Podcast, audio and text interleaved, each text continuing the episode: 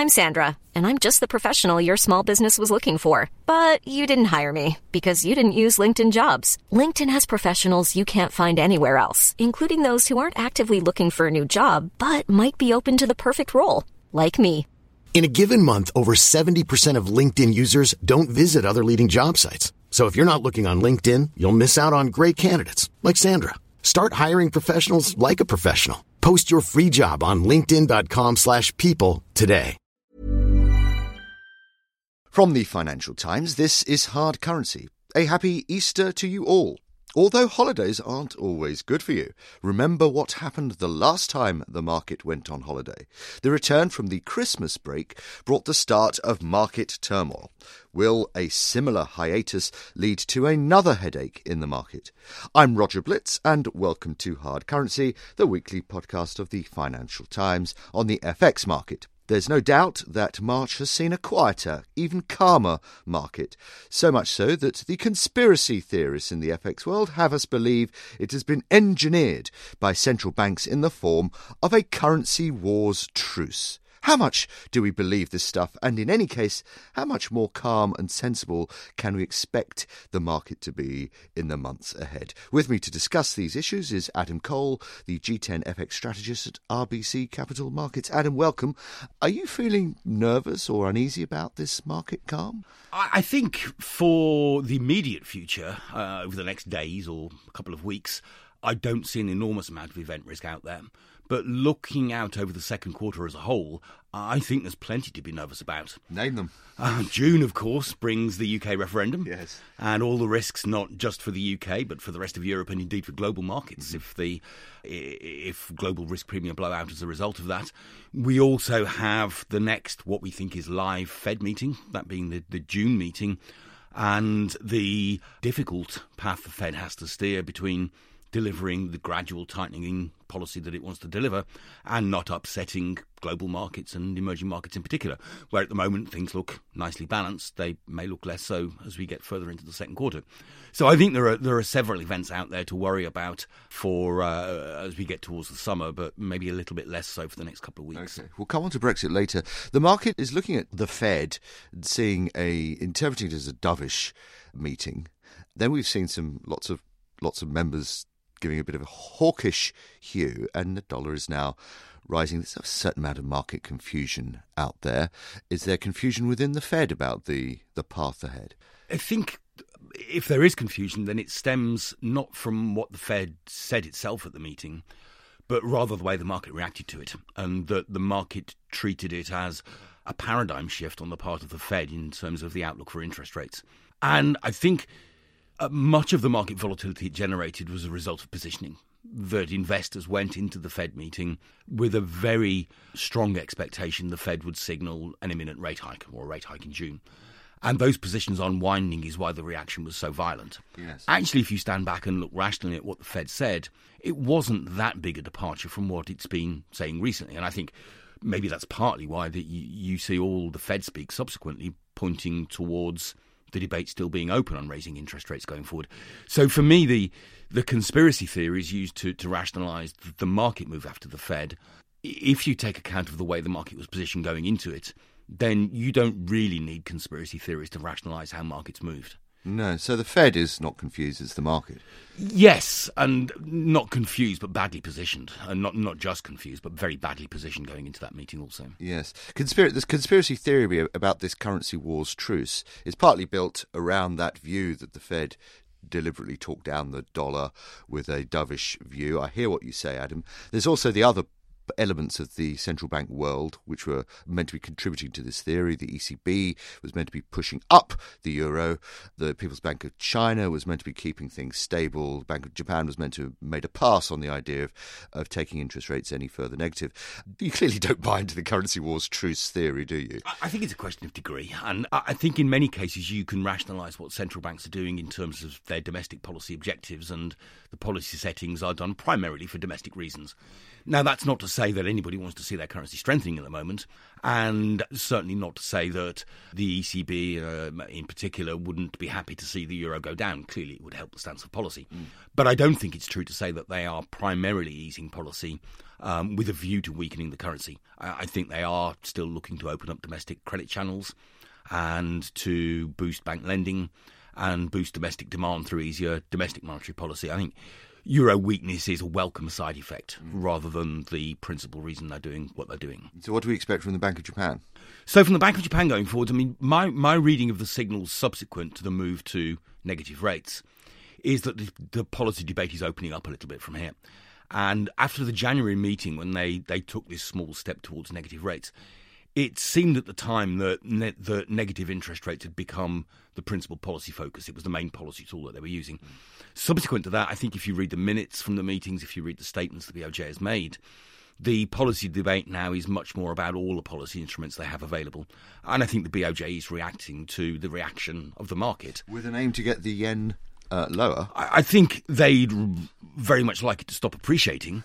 Um, that, I, I don't think it's, it, it's necessarily an objective of getting it a lot lower from here. It's clearly still undervalued.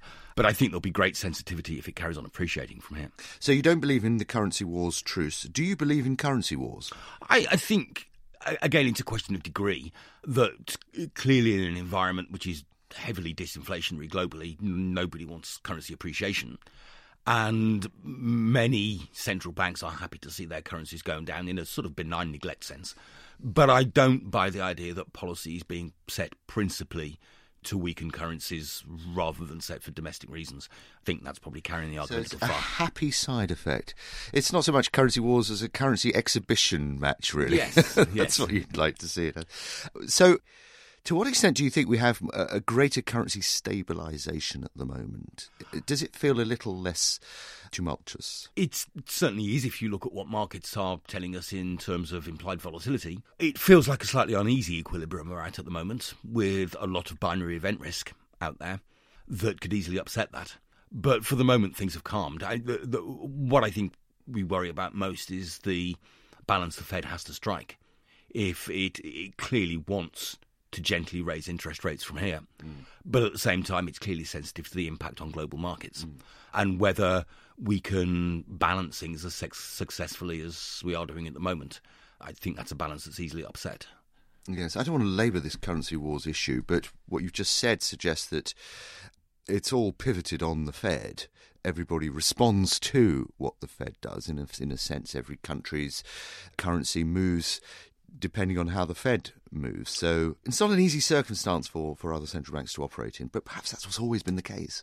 It's I think it's particularly true at the moment as the Fed is the source of most of the policy divergence that investors have been looking for. Mm. In that, if you look at the B O J policy, for instance, we are, in terms of aggregate interest rates, we're talking about a few basis points negative and rates creeping slightly more negative very slowly over a very long, very long period, relative to the twenty-five basis point lurches up that potentially comes from the Fed. So if you think about the, the differentials that are, that are at the root of this policy divergence, it really is in the hands of the Fed largely. Yes. And of course, we have the feedback of, as you say, low inflation, low growth around the world, impacting on the Fed's thinking. And one of the factors that might be impacting on the Fed's thinking is Brexit, which uh, the Fed has its meeting on June the fourteenth, fifteenth. And then we have the Brexit on the twenty-third.